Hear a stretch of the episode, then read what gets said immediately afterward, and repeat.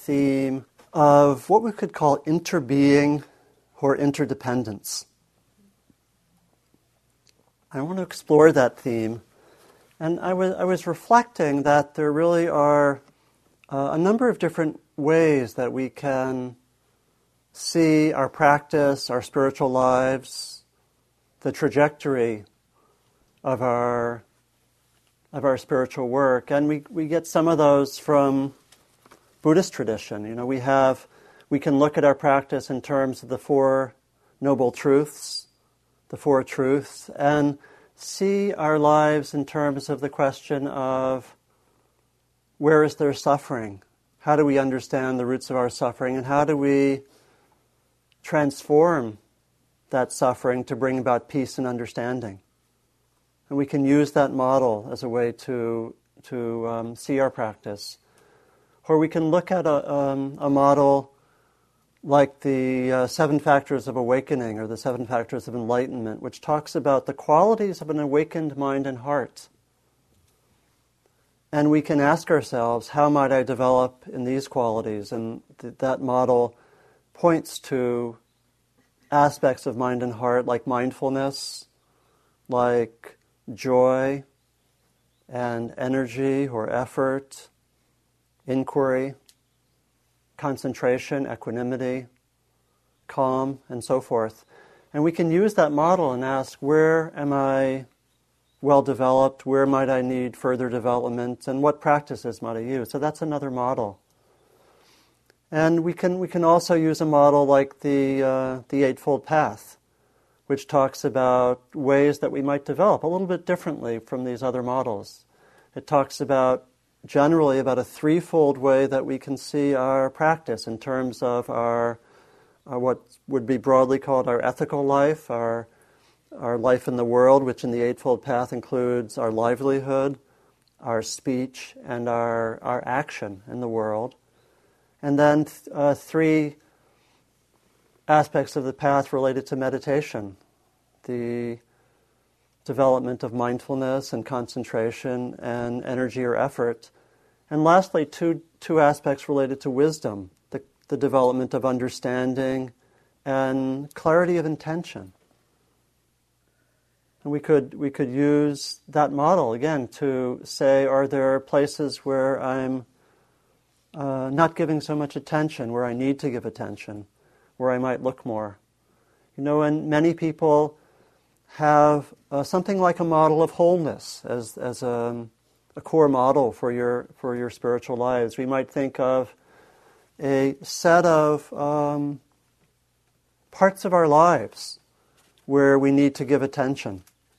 And we might think of our as, as the mature spiritual life as a life of wholeness. And we might look to our um, psychological work that we do, our relational life, even our, our life in the world and livelihood and vocation, our life to contribute to the well being of the larger world. And we might, we might look to that model. And I think what's uh, helpful with each of the models is they, can, they give us a sense of um, where is there resonance? Where do I feel like I can grow some? Where, where, where's the growing edge now? And how does one of these models tell me, oh, yes, more joy, you know, more joy in my life? Or it's time to get the livelihood thing together, you know, or something like that. And each of these or, you know, I do really good meditation, but once I open my mouth, I'm hopeless. uh, and so that might, that might point to an area of attention. And the theme I want to explore today, I think, is another model. And it's an, it's an important model or an important way of looking at our practice. And that's a way of looking at our practice as a movement from a kind of uh, self centeredness in which we have a, a, somewhat fixed notion of ourselves, in which we feel ourselves somewhat separate and distanced from the world and from others and even from parts of ourselves. We have this more rigid notion of self. And the trajectory of our spiritual lives takes us toward a much wider sense of interdependence. It relaxes some of the fixations of the self.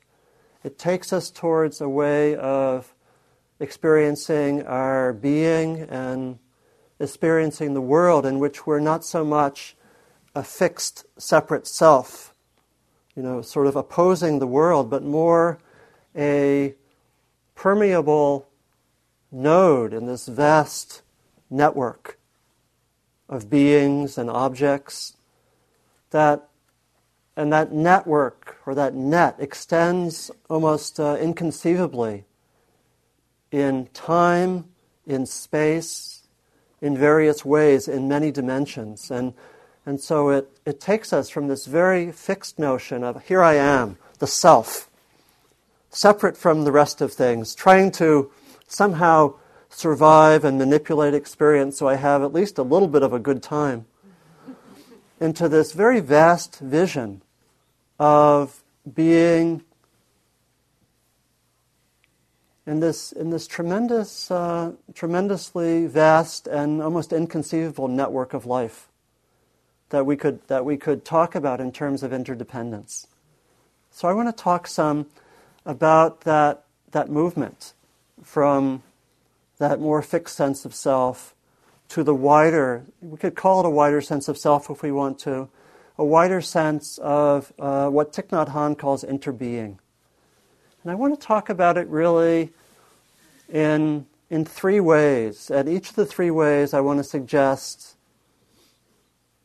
ways of practicing for each of those three uh, areas. And the first, the first area is to talk about that sense of fixed self and what that's like and how to see that more clearly and see where we are fixed and ways to see it in mindfulness practice in our lives and to let that go.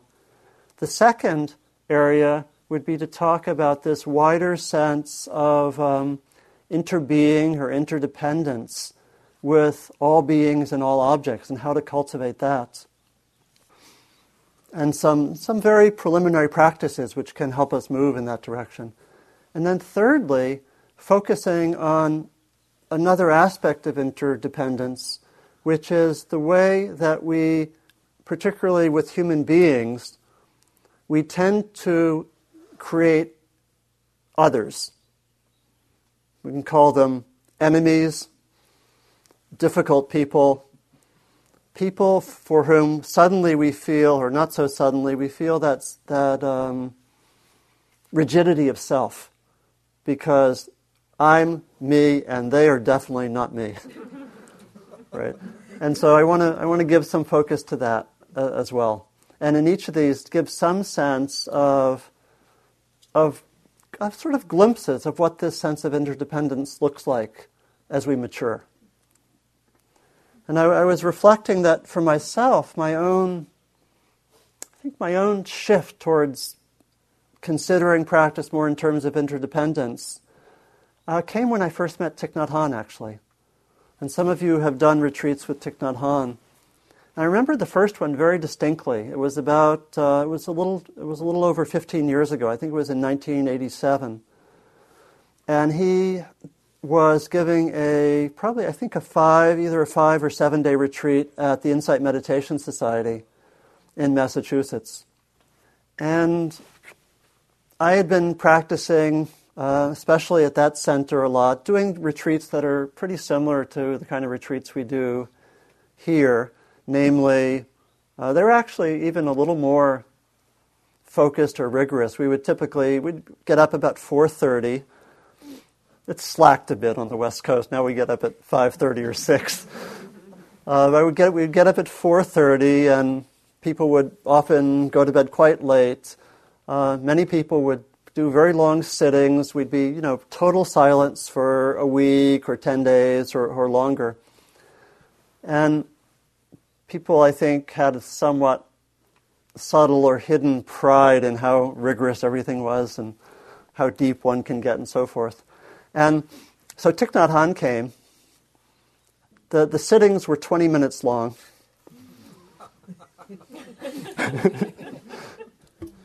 uh, there were a lot of kids there, so there was no way there was going to be silence, right? There were kids kind of running around a lot, and there were a lot of periods in which people were welcome just to talk with each other. And Thich Nhat Hanh gave uh, two hour Dharma talks. Sometimes, if I remember right, sometimes twice a day. so wasn't that much time for just sitting, you know, if you get the model. And, and I, I heard there were some of the old, so called old timers at, at the center were sort of saying, well, this isn't a real retreat, you know, this is kind of, they're kind of, they're just having a good time or something, something like that. And, but I remember that that wasn't my experience at all. That uh, someone asked me after the retreat, well, what was it like? And I said, well, it wasn't real big on concentration. But I learned about uh, interdependence. And I learned about that the whole time. And, and there was, it was from the teachings and from a lot of different ways. Thich Nhat Hanh, it was the first time that I experienced Thich Nhat Hanh doing his, leading his meditation where we would hold up, uh, you know, an apple or an orange and he would, he would bring the children up front and he would say, you know, do you see this orange? The kids would say, yes. You know, and do, can you see, when you look at the orange, can you see the, can you see the clouds where the orange tree was growing?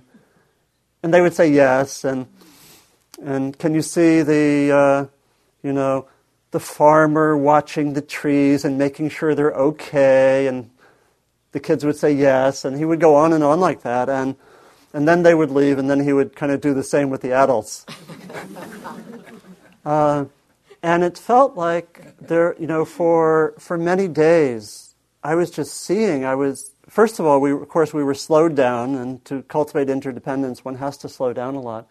But I was slowed down, and I was really seeing this. Um, I was seeing all the objects as if they were part of the web, and my, my mind was opening to that, and I, I was having resonance because I had, um, I had. It reminded me of the times when I had particularly uh, uh, studied and written a lot of poetry, and I, I had spent some time at Naropa studying with Allen Ginsberg and Anne Waldman and, and people like that. And I just remember, and we were, you know, we would, it felt like the poetry center of the world, you know, and we had like five poetry readings a week and, and coupled with meditation. And, you know, the whole, it was very ambitious. The whole project was to try to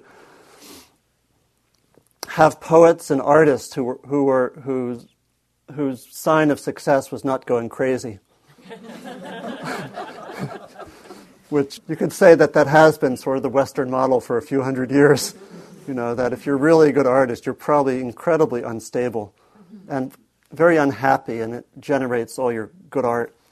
And, and people were looking for a different model of that. And, and so I was really experiencing, you know, um, almost seeing with poetic eyes. And for me, seeing with poetic eyes was, um, was looking at the tree and seeing the way it's like my leg or the, the pole or the branch and just seeing like I had the images of shooting metaphors out of my eyes that would, that would, that would have these lines of string or something which would tie things together. So I, so I actually would experience like the world like this vast network of correspondences. And, and being with Thich Nhat it was the same thing. You know it was the same sort of uh, understanding. And another dimension really also brought out that sense of interdependence because that was that at this retreat, there were about um, almost half the people there were Vietnamese. Uh, Vietnamese Americans for the most part. And there were a lot of kids there. And this was, uh, what, 12 years after the Vietnam War ended. And Thich Nhat Hanh talked incredibly, uh, talked a lot about the war. When he first was teaching in the 80s, he talked a lot about his experience of the war. He doesn't talk so much about that nowadays. But he talked a lot about it, and it was very, very poignant to be there hearing him talk. And we had some films where they showed B 52s, you know, raining bombs, and to see, to have, see those films and have Vietnamese kids running around and a lot of adults, it was, it really brought out also another sense of interdependence very strongly.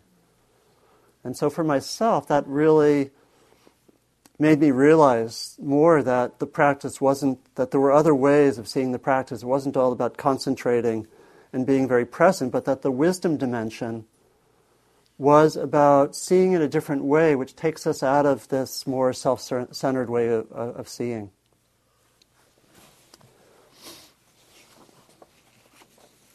And I was reflecting on, on that, you know, what is that, what is the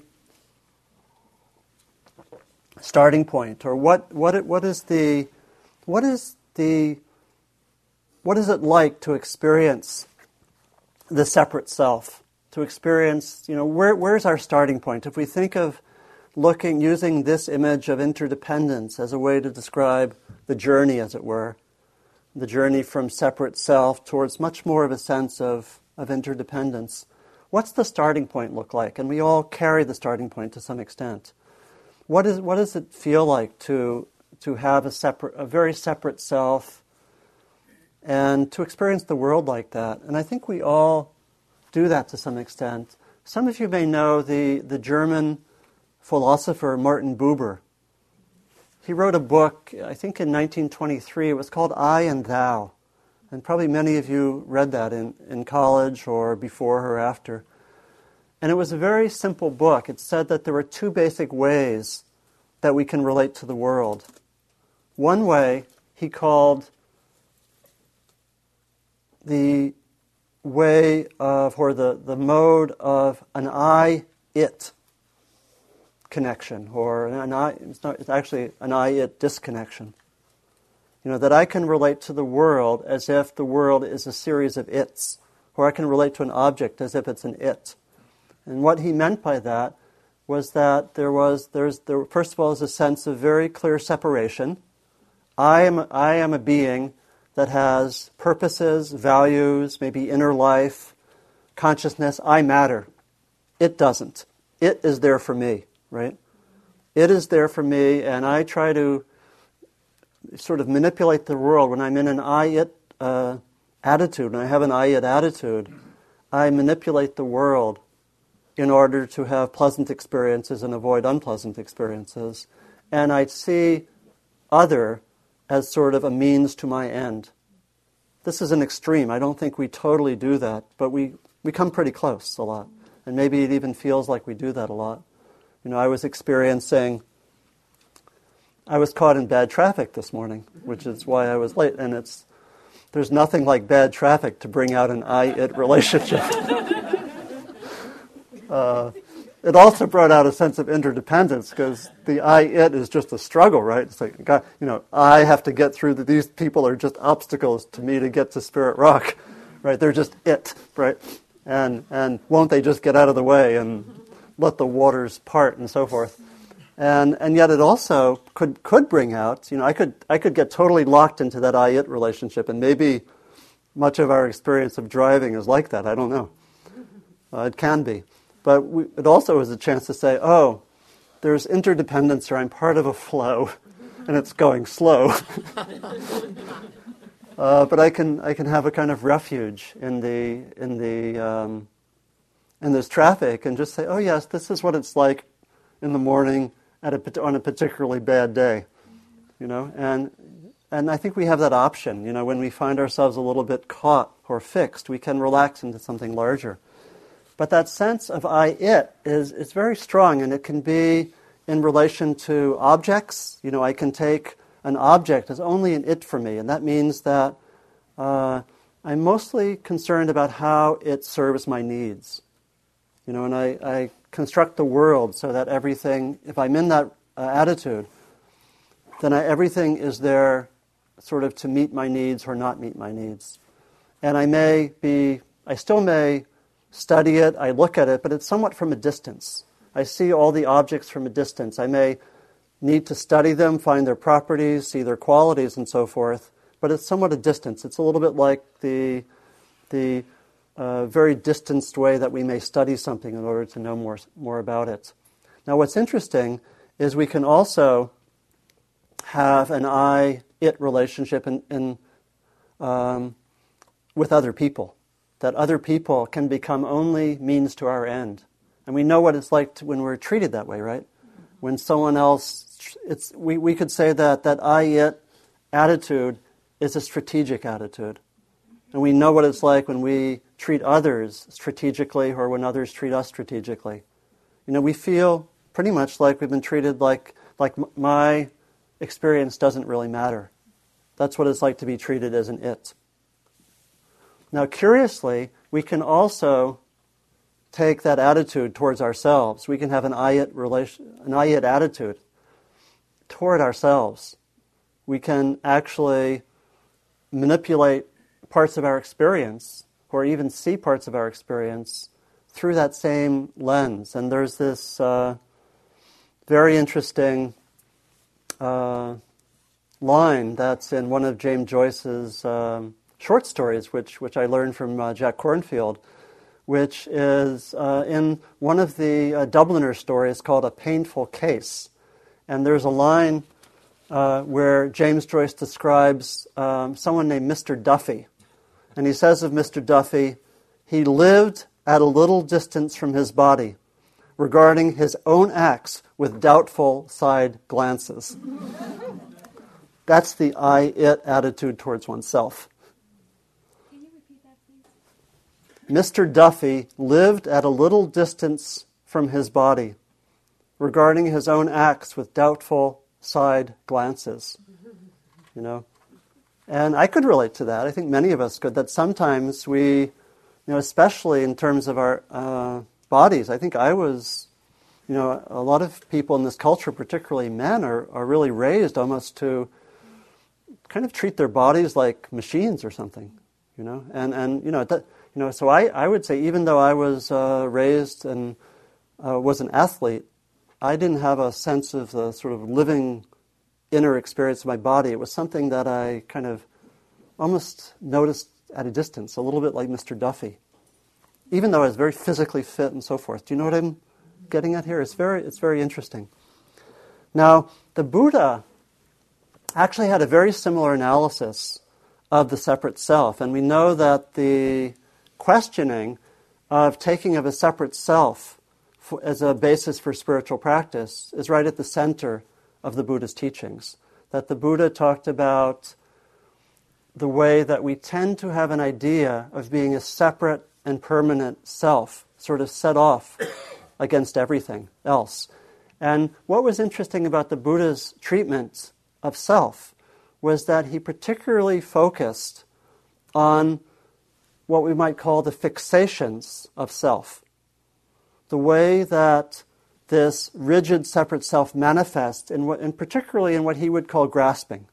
And so the emphasis of Buddhist practice is not so much to think about the self, but it's rather to look at the ways in which this separate self manifests through grasping. And he talked about four main ways that, as it were, the self, which he thought is actually a kind of uh, fiction, four main ways in which we uh, tend to grasp with the self. One is through grasping for, for sense, what he called sense pleasures, or trying to, to avoid unpleasant experiences. That's, that's a place where the self suddenly gets really big. And so the, the kind of practice that we're invited to do here, and I talked about uh, suggesting three kinds of practices, is in our formal practice and in our daily life look to where the self starts getting fixated or fixed. And that's a primary place of our practice. You know, in terms of sense pleasures, it might be try to, just for a moment, when you, when you think, I must have that ice cream cone. Let that be a moment of practice and just say, okay, you'll get the ice cream cone, but do some practice first. you know, okay, what's that like? Try to feel that sense of the fixed self or, or the, the sense of desire that's linked with the sense of self. Like, if I don't have this ice cream cone, or you could, you know, it could be what? You could, if I don't have X, right? At moments we're like that. And those moments can be an invitation to practice, to see what that's like. Another main place where we come up against this grasping is where is in terms of our views that we notice that, oh, I have this view, you have that view. Of course, I'm right and you're wrong. And that's a main place in the analysis of the Buddha where that sense of fixed self manifests. So it's again, we could have an invitation when you notice yourself really having a very fixed sense of self in relation to views. I'm right, you're wrong, they're wrong. Even President Bush is wrong. If you have a very fixed sense of that, it's good to look at that. Because there's a very, and we can go and maybe go into that in the uh, questions, because you would say, well, that's, that's just true. Some of you may say that, but we can, we can explore that particular example. Um, but views are a primary place to look at, at this fixed sense of, of self. Another place that the Buddha talked about, the third of the four ways that we grasp, is around what he called rites and rituals, which we could talk about as the way that we grasp after uh, our spiritual practice or even after meditation, the way that we um, form a sense of self around, medita- around meditation, which can be actually, if you look carefully at it, tremendously hilarious. I mean, I, I've laughed a lot at watching myself, you know. I remember, I think I told this story once, but one of the places I laughed the most was when I was instructed by the teacher I was working with, Christopher Titmuss, to, on a particular retreat, not to do anything. You know, he was kind of trying to balance out the striving aspect of practice and the overly goal oriented aspect of practice, which a few of us occasionally get into, and some of us uh, more than occasionally. And, and so I noticed myself in this, uh, when I was doing this retreat, first of all, it was, I was just so happy just to not have to do anything. It's such a relief if, you're, if one's a doer, as many of us are, just to actually have permission not to do anything. I was, I was very happy about that. But then I noticed that when I would, that I kind of made the not doing into a doing. And, and I also congratulated myself for it. I said, Oh, you're, you're, you're really not doing so well. and and when, I, when I saw that, there was something that just made me realize how humorous it was, you know, that, and, the, and I think there's something about our spiritual practice which is like that, that we're actually pointing at letting that fixed self get out of the way so that we can open up more to our experience and to life. And yet, that fixed self wants to claim credit for getting out of the way. uh, do you get that? It's, it's very, it's very um, of course, it's, it's often not so humorous, but if you look at it in a certain way, it's very, very funny. And it can give all of what we're doing a, um, a tone of comedy, if you, if, you, if you look that way. So, so that was the third aspect of grasping. And the fourth aspect of grasping is the grasping after self it's, itself, so to speak. And so, again, the invitation to practice would be look to where there's grasping after self image. You know, where do where do I try to say, okay, look, I did that really well. I hope they give me credit. Where do I look for confirmation? And again, it's not saying that this is wrong or a problem, but it's where that, that self, well, it is a problem, but it's, it's just part of the, it's part of what we have to explore. But it's looking at where the fixed self manifests in self image. And again, the attempt is not to suppress it or repress it or hound it, but it's really just to notice it, to see where it is. That's the, mind, the, that's the approach of mindfulness. And so this is really a first practice that leads towards a sense of interdependence, which could, which could be said to be bring mindfulness to where the fixed self manifests. It's a whole core of our practice. Now, a second area that we can look at is really, as it were, the, the positive side. If, if, it, if we're being a little more negative or almost de- deconstructive of the self on the one hand, we can also cultivate more a sense of interdependence. We can look into the way that we're actually not so fixed, the way that we're related, the way that we're uh, connected. And we can do this with um, we can do this in a variety of ways with the with our world. And I think that a lot of what we're invited to do in our practice is to find ways sort of to open up to uh, objects, to living beings, to, to human beings in ways that, that lead us to a sense of interdependence. And I think there, there are actually a few steps and a few dimensions of this. I think the first is simply mindfulness. There's something about mindfulness which is a starting point. Just to give attention is to somewhat cut through that sense of fixed self. Because in some ways, the fixed self, when it's relating in that I it mode, doesn't really give sustained attention to the object. Everything's strategic, you know? It's like nothing really matters. It's just like sort of generic stuff out there to meet our needs, you know? Sort of the extreme version of that, I was thinking, did anyone ever see the film called Repo Man, which is kind of a cult film? Re- repo means repossession. It's about a bunch of people who re- repossess cars. And it's, a, it's an incredible film. I, it was one of my favorites in the 1980s. It came from the 1980s. And there's this, um, there's this scene where the hero, who is an 18 year old uh, sort of punk rocker who works in a grocery store, where he comes home to his, his family and they're kind of blissfully oblivious to him. Actually, in the movie, they're watching a Christian evangelist and smoking marijuana. and they and they tell him to go go get some food. He goes to the pantry, and in the pantry he takes out a blue and white can, which is just marked food.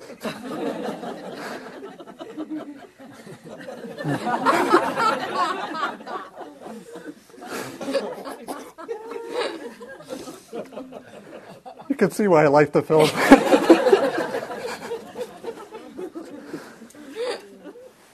I think we do that in some ways with the world. Everything becomes generic, you know, and we don't, and, and so mindfulness is really crucial because it's a giving of attention. And it's something very, very basic. And so the first step, I think, towards relating to the world in, in the sense of interdependence is really to, to give attention. It's to be with, it's to be with a tree, to be with a person, to be with ourselves, and not have it sort of be part of a, a strategy.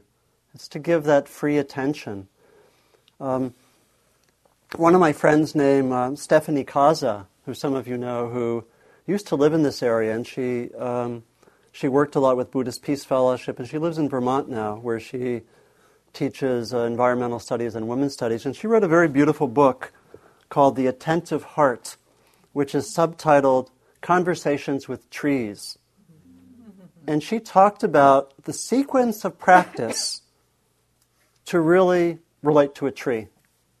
And you could say the same thing with, with other beings or other objects. And she said that there actually was something like a fivefold practice that she found in this book. And it's, it's a beautiful book. It's basically, there are 27 chapters related to how she connected with 27 different kinds of trees.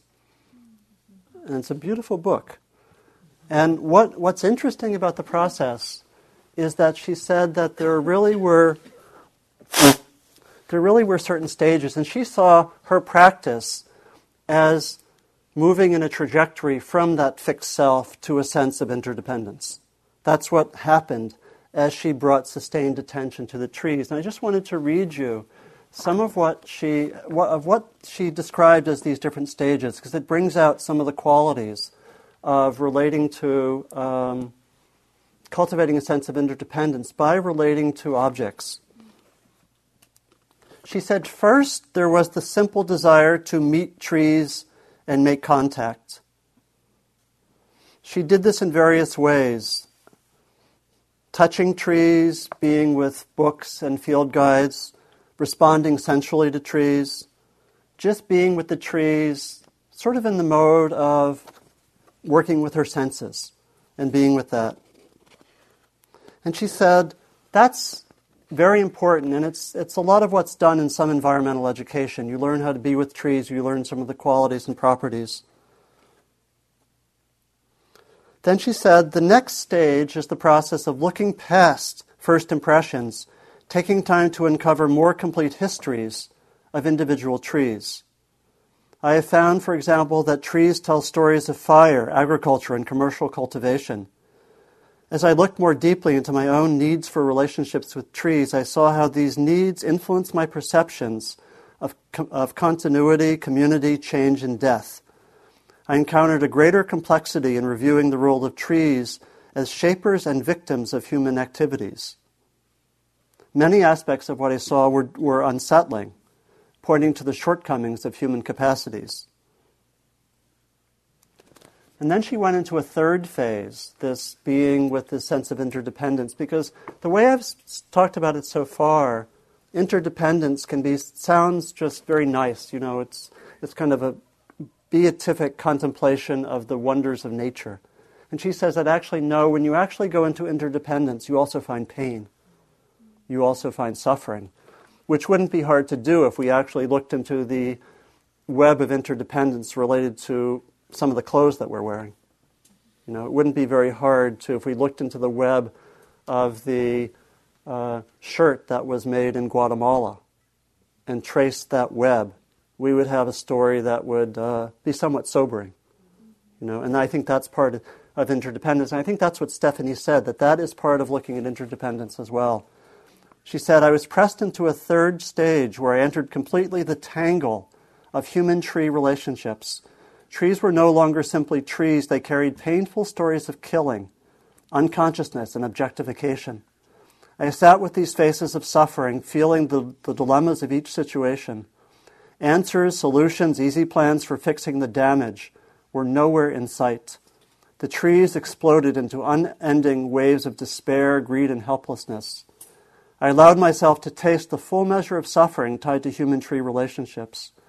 I often felt caught in dialogues of time and place that reflected a long history of habits that distance and kill the other.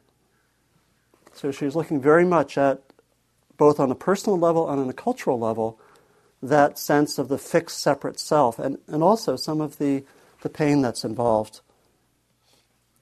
In the confusion and agony of this experience, I entered a fourth stage, seeking ways to respond that were heartful and genuine, that spoke from the depth of what I saw.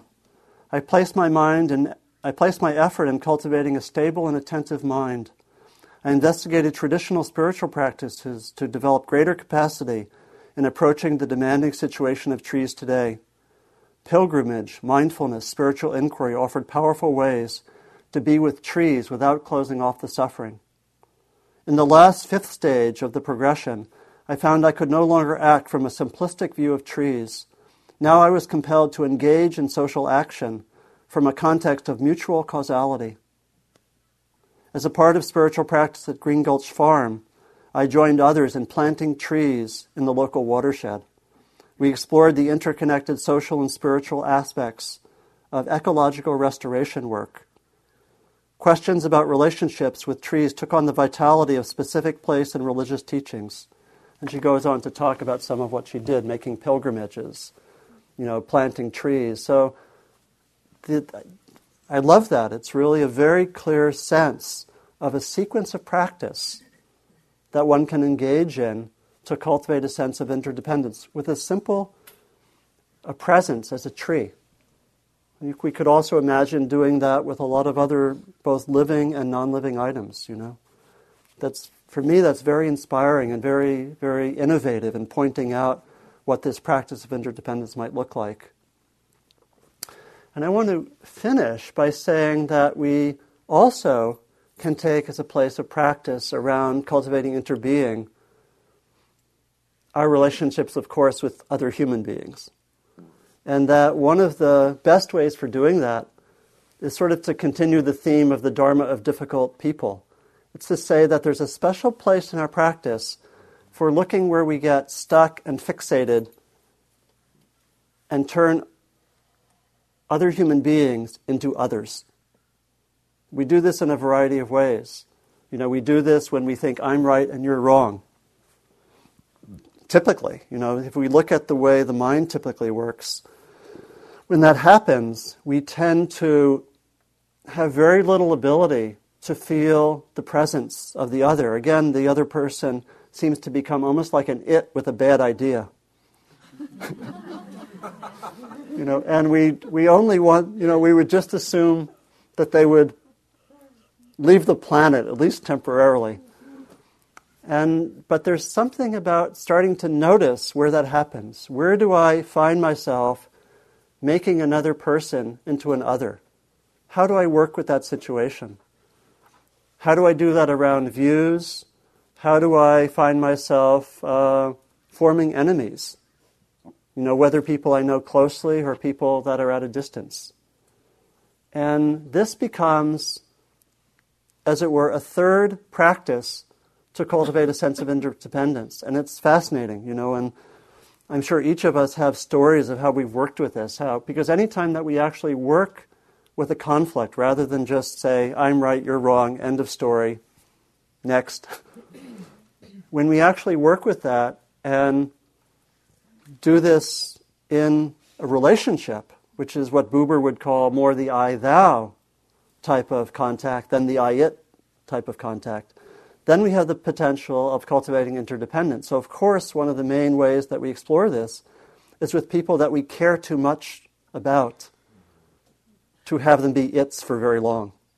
Right? So, that's one of the blessings of being close to people that we get to do that practice. We get to see how we do make its out of others, and we try to work, find ways to work through that. We try to take that almost as a sign that there's some work to do. And so I think I would offer, there's a lot more that we could say about this last area. In fact, it could take many of us lifetimes just to explore it and to, to respond to the world.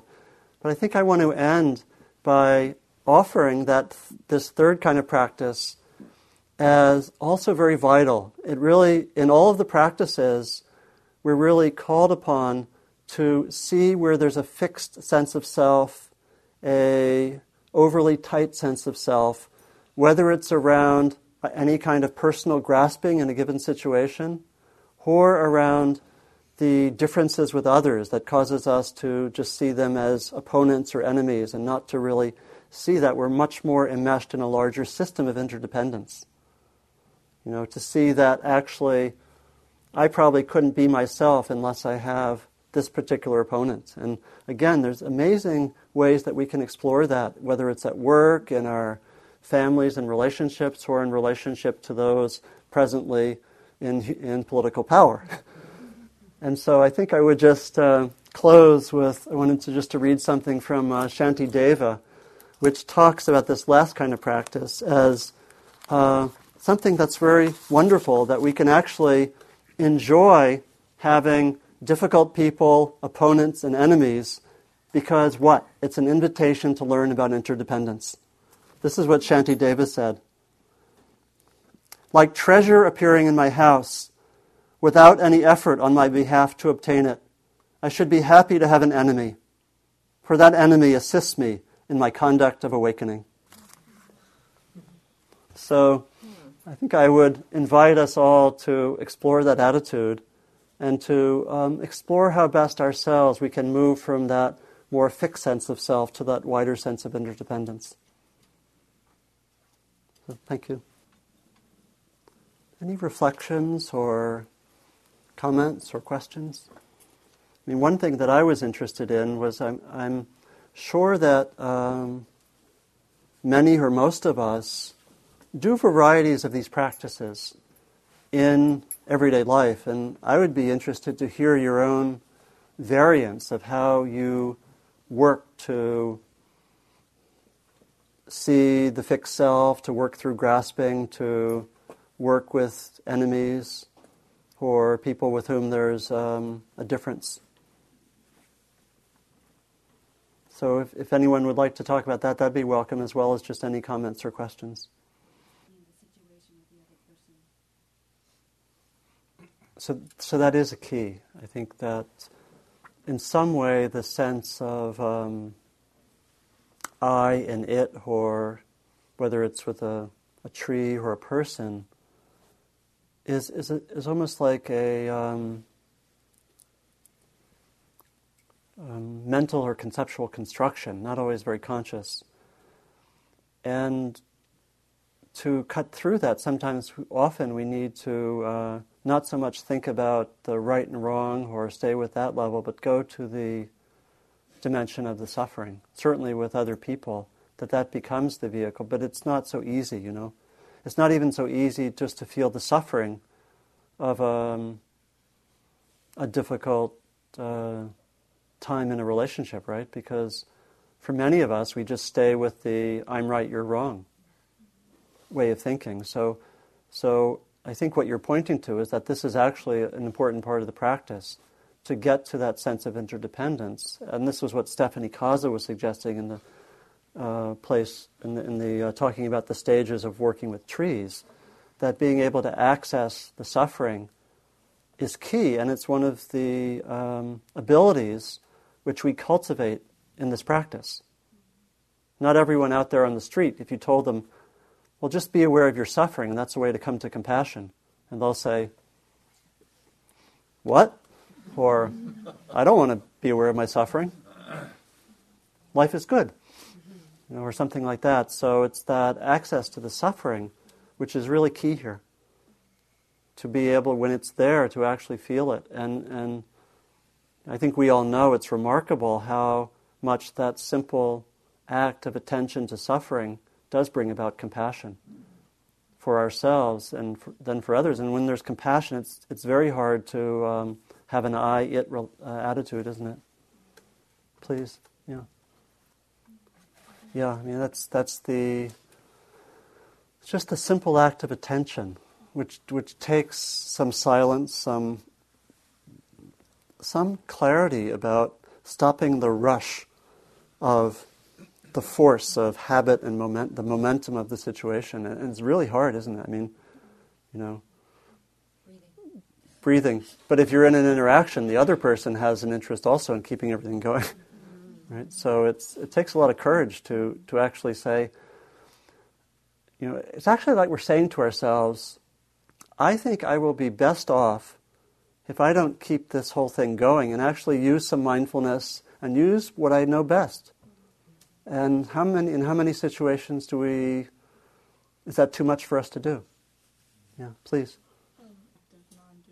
That's right, yeah. I don't know if that makes sense. No, it's a great, it's a great point. I think, I'm sure uh, most people here could relate to that. It's that we, one of the ways we get tricked, and you could think of this in terms of those four forms of grasping that I talked about earlier. You know, the particularly the grasping after views, and the grasping after um, maybe after the rites and rituals or the spiritual activities, that grasping after views includes the potential to grasp after spiritual views. It's not like when you grasp after a spiritual view, it's not grasping. and, and, and so it's, uh, and of course we know that, um, you know, spiritual views provide heavy ammunition during a conflict.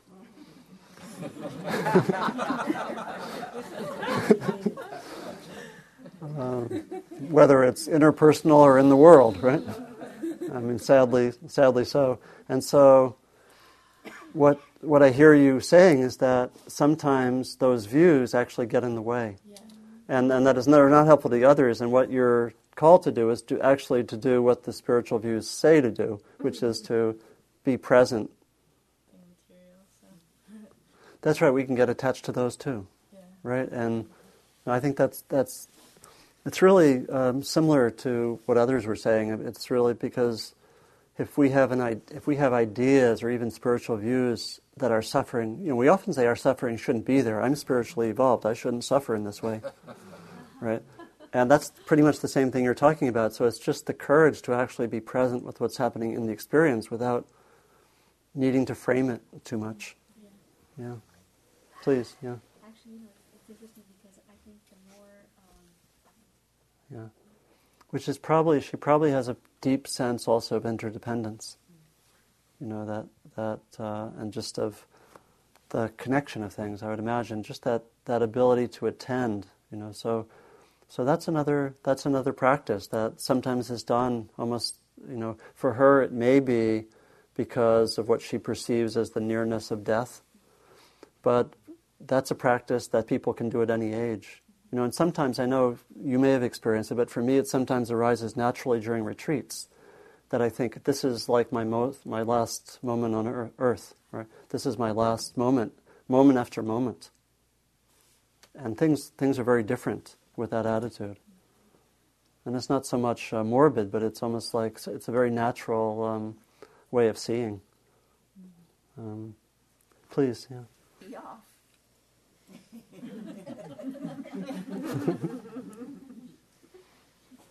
Compassion for for whom? All of us. no, him. Him.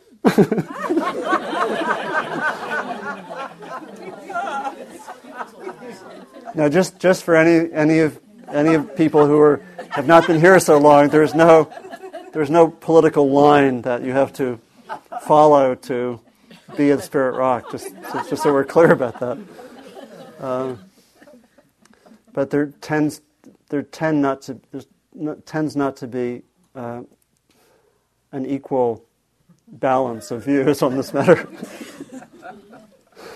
uh, I think what you're pointing to is that it's it's like uh, like you were saying. What, tell me your name again. Carrie. Carrie, that's right. Carrie was saying that the um, compassion requires. It's very hard for compassion to be there when there's reactivity, and so and it's very hard to be non reactive when you have the TV on. It's a practice in itself. You know? Can you be have the TV on, be in your body and your heart, and watch what's happening? That's, you know, I actually I don't know if I'm gonna do this. I actually had the idea, Diana Winston and I are doing a five day retreat in September called Meditation in Action, which will to some extent deal with socially engaged Buddhism. And I was thinking of, we, it's not going to just be sitting, it's going to be interaction. I was thinking maybe of, I haven't talked with Diana about this yet, but I was thinking, thinking about having, no, I guess I did talk about it with her. I was thinking about having maybe one meditation where we've just, you know, maybe sat for half the day and then we uh, do preparations and then we turn on a videotape of the administration and see what happens. I don't know if I'm going to do that, but it occurred to me as a very interesting practice because what happens to us when that happens? Well, if you take a Buddhist view, it will happen. It may be a while.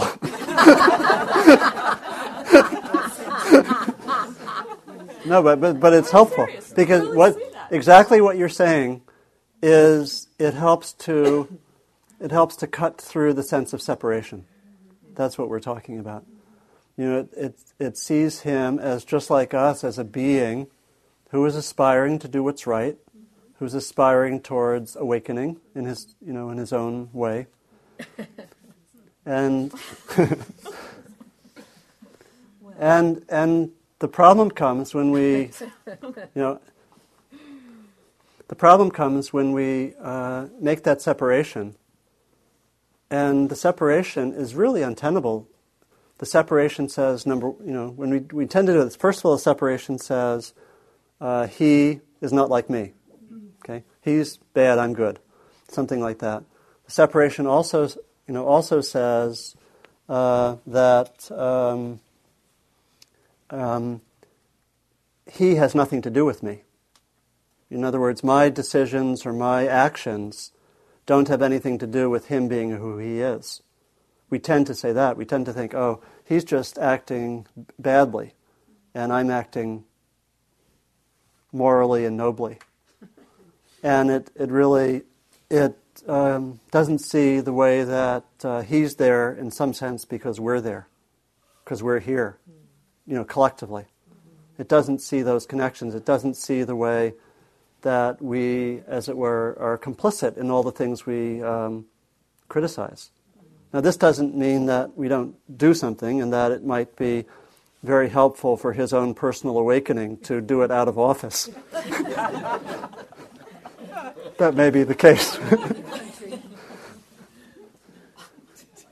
but so, so here I'm saying, so, so what you're pointing to, I think, is really important. It's seeing where there's separation. This is a, this is a whole practice in itself.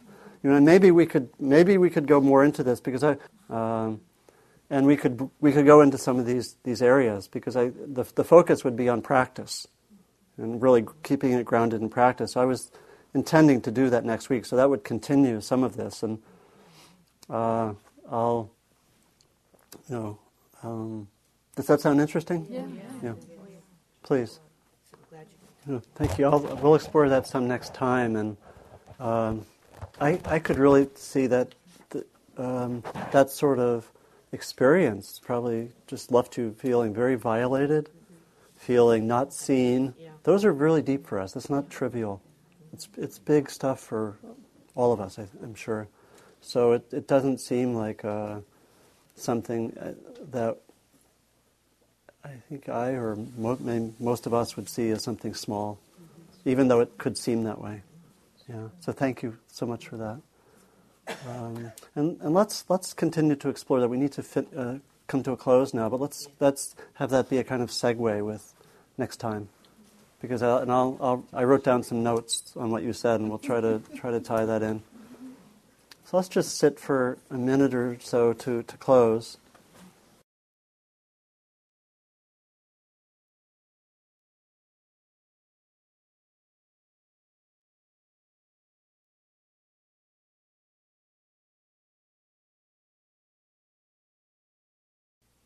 And letting be present the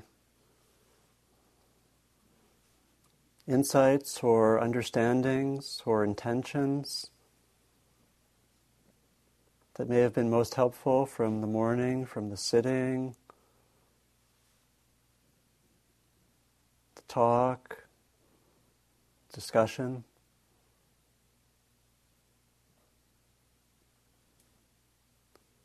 And I'd like to offer an invitation, if you feel so called, to practice in the next week with one or more of the three forms of uh, practice that I identified. First, really seeing where the self comes in in terms of grasping at pleasures or pains related to the senses, at views, even at spiritual practices or at, at self image. And secondly, opening up to that interdependent web through mindfulness, perhaps mindfulness of objects, maybe following something like that sequence that Stephanie Kaza talked about. Or thirdly, looking at where we tend to form a kind of rigid self other divide with people who we have a conflict with or where there's anger or blaming. And just to study what that's like and how we might work with that situation. And so, if you'd like to take one of those three or more, often it's good just to do one as a focus for your practice for the next week. Make that intention.